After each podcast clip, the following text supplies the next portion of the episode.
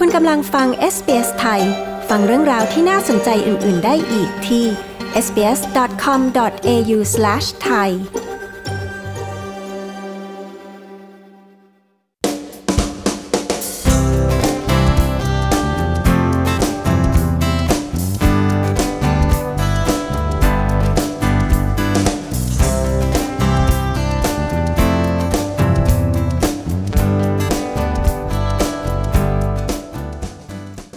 SBS ไทยได้มีโอกาสสัมภาษณ์คนไทย คุณแจนจารุกนกสว่างรัฐเจ้าของร้านตัดแต่งขนสัตว์ Possum Place เป็นธุรกิจที่เกิดจากแรงจูงใจ จากการเป็นคนรักสัตว์เป็นทุนเดิมจนถึงวันที่ได้ทำในสิ่งที่รักเป็นของตนเอง คุณแจนจะเล่าตั้งแต่เริ่มต้นทำธุรกิจจนถึงการทำงานในแต่ละวัน พร้อมกับอธิบายว่าธุรกิจนี้มีความเป็นเอกลักษณ์อย่างไรบ้าง ดิฉันชลดากรมยินดี SBS ไทยรายงานค่ะ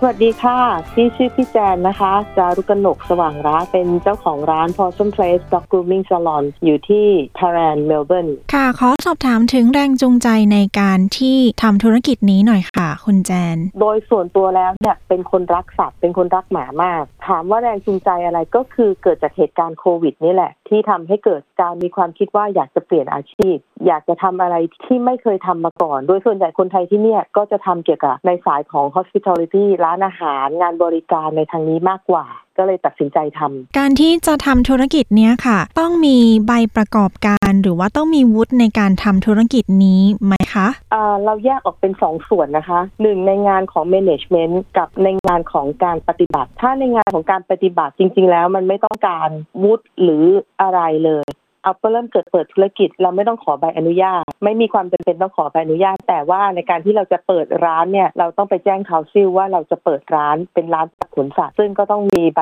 รับรองจาก council ว่าเราเปิดได้ แต่ไม่ใช่เป็นว่าใบอนุญาตประกอบกิจการ ไม่ไม่คนละความหมายกันแต่อันหนึ่งในส่วนของ management เนี่ยก็คือเหมือน skill ทั่วๆไปคือการบริหารจัดการร้านแต่อีกอันหนึ่ง part ของงานปฏิบัติก็คือ จะต้องมีช่างตัดขน อันเนี้ยจะต้องมีความรู้มีความสามารถในระดับหนึ่งเลยแล้วเราไปหาช่างตัดขนสัตว์มาได้ยังไงคะ ช่างตัดขนเนี่ยหาจากโลโก้ก็คือคนในพื้นที่ก็คือ ในออสเตรเลียนี่ โดยส่วนใหญ่พนักงานของพี่เนี่ยจะเป็น Import มาจากต่างประเทศก็คือเป็น overseas student ส่วนใหญ่จะเป็นคนจีน จะทำอาชีพนี้เยอะคนเอเชียพวกคนญี่ปุ่น คนจีนไต้หวันเนี่ยสิงคโปร์หรืออินโดก็จะทำอาชีพเนี้ยเยอะแล้วก็จะได้ส่วนนั้นมาคือเป็น overseas student มา แล้วในในส่วนของคนไทยเนี่ยก็มีบ้าง แต่ว่ายังน้อยอยู่ ด้วยความที่ก่อนหน้าเนี้ยนะคะอ่าเด็ก overseas student หรือว่านักศึกษาต่างชาติเนี่ยเขาต้องกลับ ประเทศเขาไปเยอะ คุณจันประสบปัญหาในเรื่องของการหาพนักงงานไหมคะ โอ้พี่มั่นใจว่าเหตุการณ์นี้เกิดกับทุกคน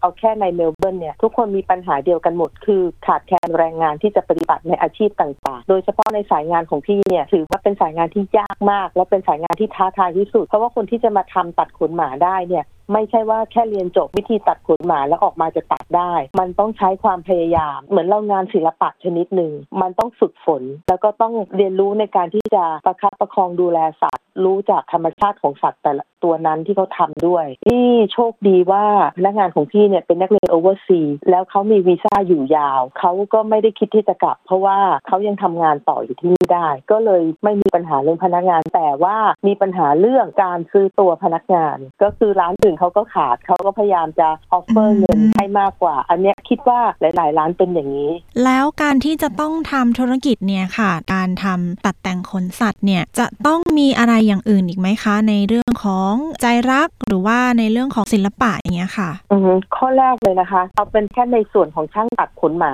นะช่างตัดขนหมาเนี่ยจะต้องมีความรู้ในเรื่องของชนิดของพันธุ์ของของหมาว่าหมาเนี่ยคือพันธุ์อะไร เพราะว่าลักษณะการตัดขนหมาที่เนี่ยพี่คิดว่าไม่ค่อยเหมือนเมืองไทยเมืองไทยอากาศร้อน ส่วนใหญ่ก็จะตัดสั้น แต่ที่เนี่ยตัดตามสายพันธุ์ คือพันธุ์เนี้ยต้องตัดแบบนี้พันนี้ต้องตัดแบบนี้ มันจะมีทริคแต่ละอย่างแต่ละพันไม่เหมือนกัน แล้วหมาบางตัวอาจจะไม่ต้องตัดขน แต่ต้องเข้ามาซาลอนเพื่อที่มาปัดขน การปัดขนเนี่ยคือขนเขาเนี่ยจะมีการผลัดขน เพราะฉะนั้นต้องเข้ามาปัด การตัดขนของเขาแต่ละครั้งเนี่ยมันใช้เวลานานพอกับเรากระตัดขนหมาตัวหนึ่งเลย นี่ก็คือหมาเคยเห็นไหมาที่หมาเป็นขนสังคตังอะค่ะ และจากนั้นน่ะคือเราต้องตัดขนหมาให้เหี้ยนเลย เพราะว่าถ้าเราไม่ตัดออกเนี่ย มันอันตรายมากสำหรับหมาในการที่จะปล่อยให้หมาเนี่ยขนเป็นสังคตัง เราตัดขนหมาเพื่อที่เราเนี่ยจะถนอมรักษาชีวิตเขาไว้เขาสามารถเกิดอุบัติเหตุได้ง่าย สมมุติว่าถ้าขนเขาเนี่ยไปเกี่ยวกับกิ่งไม้เนี่ยแล้วกระชากออกเนี่ยเขาสามารถผิวหนังเขาเปิดออกมาเป็นชิ้นใหญ่ ๆ ได้เลยอะลักษณะอย่างนั้นการที่หมาขนเป็นสังคตัง นั่นคือความผิดของเจ้าของ อยากฝากน้องๆคนไทยหรือผู้หลักผู้ใหญ่ทุกคนที่มีหมาอยู่ตอนเนี้ยถ้ามีหมาขนยาวช่วยตัดขนหมา ถ้าไม่ไม่แปลงขนหมาแล้วเนี่ยหมาขนเป็นสังขตังมันจะยิ่งอันตรายมากกว่า แล้วส่วนมากปัญหาในการทำร้านตัดแต่งขนสัตว์คืออะไรคะ คุณแจนเราเคยโดนกัด บ้างไหมคะ หรือว่าพนักงานมีเคยโดนลูกค้ากัดบ้างไหมคะ ลูกค้าไม่กัด หมากัดนะลูกค้ากัด หมาก็เหมือนคนนี่แหละ มันก็มีวันดีวันไม่ดี วันนี้อารมณ์ไม่ดี ฉันก็แงบขึ้นมา แต่โดยส่วนใหญ่แล้วเนี่ย เราจะระวังตัวเสมอสำหรับหมาใหม่ ๆ ที่เราไม่เคยตัดเขาเลยเนี่ยอืมเราจะต้องดูว่าเขานิสัยเป็นยังไง เราจะคอยระวังตัว แต่ส่วนใหญ่ถ้าหมาที่มาประจำเนี่ย มันก็จะมีอยู่ในข้อมูลอยู่แล้วว่าหมาตัวเนี้ยนิสัยประมาณยังไง ทุกตัวที่มาตัดทุกครั้งที่มาตัดจะต้องใส่ข้อมูลบันทึกลงไปในในคอมพิวเตอร์ว่าวันนี้เขามีอาการยังไง เพื่อที่เราจะได้รู้ว่าเขามีพฤติกรรมอย่างไร บางตัวเนี่ยคือกัดเลย ตัวเล็กนิดเดียวแต่กัดเลย แต่บางตัวเนี่ยตัวใหญ่แต่ไม่กัดทำอะไรก็ได้ แต่ฉันนอนนอนอย่างเดียว อันนี้ก็ตัดยาก คือไม่ยืนอืมแล้วก็มีอีกประเภทหนึงก็คือแบบว่างับแบบเขาเรียกอะไรหมาแงบอะหันมันแงบอะแต่ไม่ได้กัดลงเนื้ออะไรประมาณอย่างเงี้ยก็มีหลายแบบ แต่ถ้าส่วนใหญ่ถ้ากัดเนี่ยก็คือจะมีอยู่สองแบบก็คืออันหนึ่งคือยังตัดได้อยู่เขาใส่ไอ้ตะกร้อปากก็ยังตัดได้ แต่อีกอันหนึ่งก็คือตัดไม่ได้เลยก็ต้องส่งกลับไป แล้วถ้าเกิดว่าเราโดนใช่ไหโดมนคะกัด เราก็จะต้องบอกเจ้าของเลยว่าฉันไม่สามารถตัดได้นะ ต้องส่งเขากลับไป แล้วมันมีวิธีคือหมายังไงก็ต้องการตัดขนแน่นอน การที่เขาส่งเขากลับไปเนี่ยคือเป็นการแก้ปัญหาเฉพาะหน้า แต่ในการแก้ปัญหาในระยะระยะยาวก็คือว่าเราต้องแนะนำให้เขาไปหาสัตวแพทย์ ให้สัตวแพทย์เนี่ยจ่ายยาให้หมา ให้หมาเนี่ยสงบไม่อ๋อแอคทีฟมาก ให้เขาเหมือนช้าๆ กดประสาทเขาระดับหนึ่งเพื่อที่ให้เขาช้าแล้วเราจะได้ได้ตัดขนเขาได้ อันนี้เขาจะต้องไปแก้ปัญหาของเขา แล้วก็เอากลับมาใหม่ค่ะก็แต่ค่ะอีกในอีกหนึ่งถ้าสมมติโดนกัดเราต้องทำประกัน ในการทำประกันเนี่ยทำร้านหมาเนี่ยการทำประกันเนี่ยเป็นสิ่งที่สำคัญที่สุด เพราะว่าเราไม่มีโอกาสรู้เลยว่ามันจะเกิดอุบัติเหตุ ใหญ่เล็กมากน้อยแค่ไหน ถึงเราระวังแล้วอุบัติเหตุก็คืออุบัติเหตุมันสามารถเกิดขึ้นได้ การที่มีประกันเนี่ยมันก็จะ cover ดูแลค่าใช้จ่ายทั้งกับหมากับอะไรอย่างเงี้ย บางทีเราก็มีหมาดื้อๆมากๆเงี้ยขยับตัวมากๆบ่อยๆเงี้ยระวังแล้วก็ยังมีอุบัติเหตุก็คลิปเนื้อเขาไป อย่างนี้ก็ต้องแจ้งเขาว่า ถ้าหมามีปัญหาอะไรก็ให้ส่งบินมาเก็บอะไรประมาณอย่างเงี้ยค่ะ ใช่เพราะมันเป็นความรับผิดชอบของเราว่าเราทำให้เขาเจ็บเนื้อเจ็บตัวก็เหมือนกับซื้อใจลูกค้าอย่าลืมนะว่าหมาเนี่ยมันก็คือสมาชิกในครอบครัวของเขา เพราะฉะนั้นเหมือนเราเอาเอาลูกเขามารับเลี้ยงอย่างเงี้ยเราก็ต้องดูแลเขาให้ดี เพียงแต่ว่าเด็กที่เอามารับเลี้ยงเนี่ยไม่ใช่เด็กอย่างเดียว คือสามารถทำเลอะเทอะได้ตลอดเวลา ที่มีพนักงานมาสมัครงานกับพี่หลายคนมาก แล้วพี่ก็พยายามจะบอกคำแรกเลยว่าที่นี่ไม่ใช่ด็อกคาเฟ่ที่นี่คือร้านตัดขนสุนัขคือเจ็บจริงสกปรกจริง เหม็นจริงอืมทุกอย่างอ่าฮะ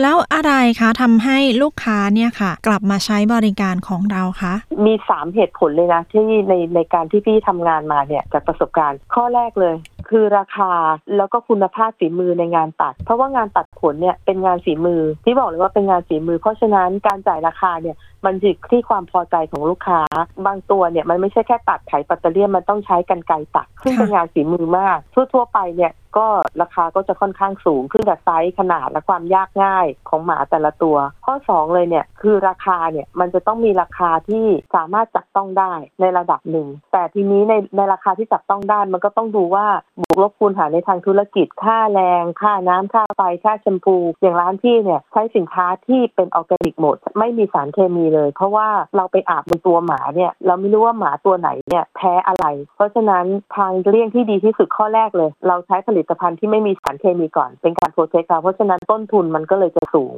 และข้อสามเนี่ยคือเมนเจอร์ หรือเจ้าของร้านจะต้องมีความสัมพันธ์ที่ดีกับเจ้าของหมา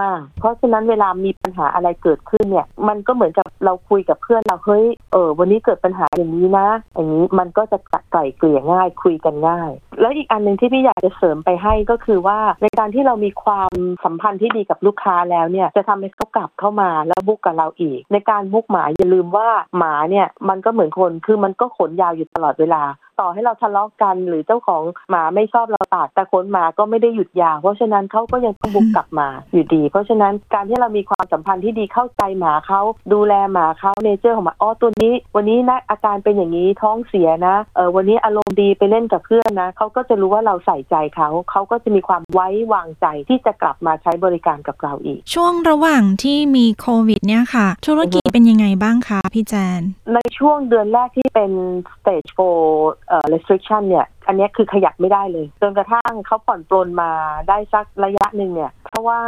การที่หมาไม่ได้ตัดขนเนี่ย มันเป็น animal cruelty ชนิดหนึ่ง เพราะว่าหมาจะเกิดอันตรายได้ รัฐบาลก็เลยต้องผ่อนปลนให้ธุรกิจตัดขนหมาเนี่ยสามารถเปิดทำทำการได้ เพราะฉะนั้นอืมของพี่เลยสวนกระแส เลยกลายเป็นว่าพี่ยุ่งมาก เพราะว่าลูกค้าส่วนใหญ่เนี่ยก็จะอยู่บ้านเขาก็ไม่ได้ไปไหนเขาก็มีโอกาสเดียวเขาก็สามารถอ้างว่าต้องเอาหมามาตัดขนเป็นโอกาสที่เขาจะได้ออกนอกบ้านพอคนอยู่บ้านมากๆอย่าลืมนะสองปี สิ่งที่เขาทำไม่รู้จะทำอะไร ซื้อหมามาเลี้ยง กลายเป็นว่าหมาเพิ่มขึ้นอีกกลายเป็นว่าธุรกิจของพี่สวนทางกัน โชคดี แต่ว่าในเวลาเดียวกันเนี่ยก็ไม่สามารถที่จะทำได้ เพราะว่าการที่เอาหมาเข้ามาเยอะๆ มันก็เท่ากับเปิดโอกาสให้คนนอกเข้ามาเยอะอ๋อๆเราก็ไม่ต้องการที่จะพบปะคนมากนะก็กลายเป็นว่าต้องรับส่งหมาอยู่ที่หน้าประตูพอรับส่งหมาที่หน้าประตู มันก็เกิดปัญหาอีกว่าหมาบางตัวมันก็รู้ว่าจะต้องเข้ามาตัดขนต้องอาบน้ำมันก็ดิ้นก็หลุดไปก็มี อันนี้ก็ก็เคยเจอเหมือนกัน น้องก็รู้เนาะน้องรู้น้องรู้ฉลาดฉลาดเขาฉลาด คุณแจนอยากฝากถึงคนที่สนใจทำงาน ในด้านนี้หรือว่าคนที่สนใจในอยากธุรกิจนี้ยังไงบ้างคะ เอาง่ายๆเลยคนไทยโดยส่วนใหญ่เนี่ยพี่จะเหมาะทำให้เห็นภาพง่ายๆเลยเปิดร้านอาหารค่ะใช่ไหมที่เรารู้กัน เพราะฉะนั้นคีย์ในการทำงานเลยก็คือแม่ครัวใช่ไหมทีนี้ถ้าเรามีแม่ครัวเนี่ย แล้วเจ้าของร้านเนี่ยทำครัวไม่เป็น เราก็ต้องคอยง้อแต่แม่ครัวอยู่ตลอดเวลา แต่ถ้าเจ้าของร้านเนี่ยทำครัวทำอาหารเป็น เราก็ไม่ต้องง้อแม่ครัวมาก เหมือนกันกับทำธุรกิจตัดขนหมา ถ้าเราตัดขนหมาไม่เป็น เราก็ต้องง้อไอ้ช่างตัดเหมือนกันเพราะว่าถ้าเขาไม่ตัดเราก็ไม่สามารถทำเงินได้ มันก็ต้องพึ่งพาอาศัยซึ่งกันและกันหลักการเดียวกัน เพราะฉะนั้นสิ่งที่สำคัญที่สุดเลยก็คือว่าระหว่างเรากับทีมเนี่ย จะต้องเป็นอันหนึ่งอันเดียวกัน เราต้องรักเขาเหมือนคนในครอบครัวเราเขาจะรับรู้ได้ ถ้าเราดูแลเขาดีเหมือนคนในครอบครัวเรา เขาก็จะรักแล้วก็เป็นแรงจูงใจให้พนักงานเนี่ยอยากทำงานอยู่กับเราในภาวะที่ขาดแคลนแรงงานทั่วโลกขณะนี้ที่ว่าเรื่องนี้ ช่วยได้นะแต่การที่เราสร้างความรักความผูกพันในการทำงาน จะทำให้เขาอยากกลับมาทำงานทุกวันทุกวัน ที่บอกเขาเสมอว่าถ้าตื่นขึ้นมาแล้วอยากกลับมาทำงานน่ะแสดงว่าเธอมีความสุขที่จะทำงาน แล้วก็จะอยากทำงานกับฉันตลอดไปค่ะ ยังไงขอบคุณคุณแจนจารุกนกสว่างรัตน์มากเลยนะคะสำหรับให้สัมภาษณ์กับ SBS ไทยค่ะ ขอบคุณมากค่ะสวัสค่ะดีค่ะ สวัสดีค่ะ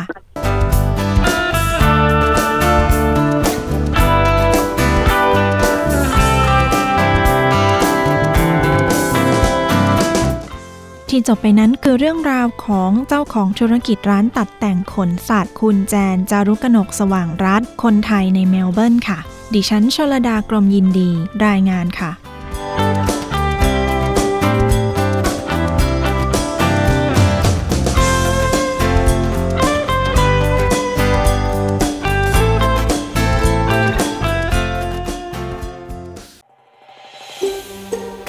ฟังเรื่องราวน่าสนใจแบบนี้อีกใช่ไหม ฟังได้ทาง Apple Podcast Google Podcast Spotify หรือที่อื่น ๆ ที่คุณฟัง podcast ของคุณ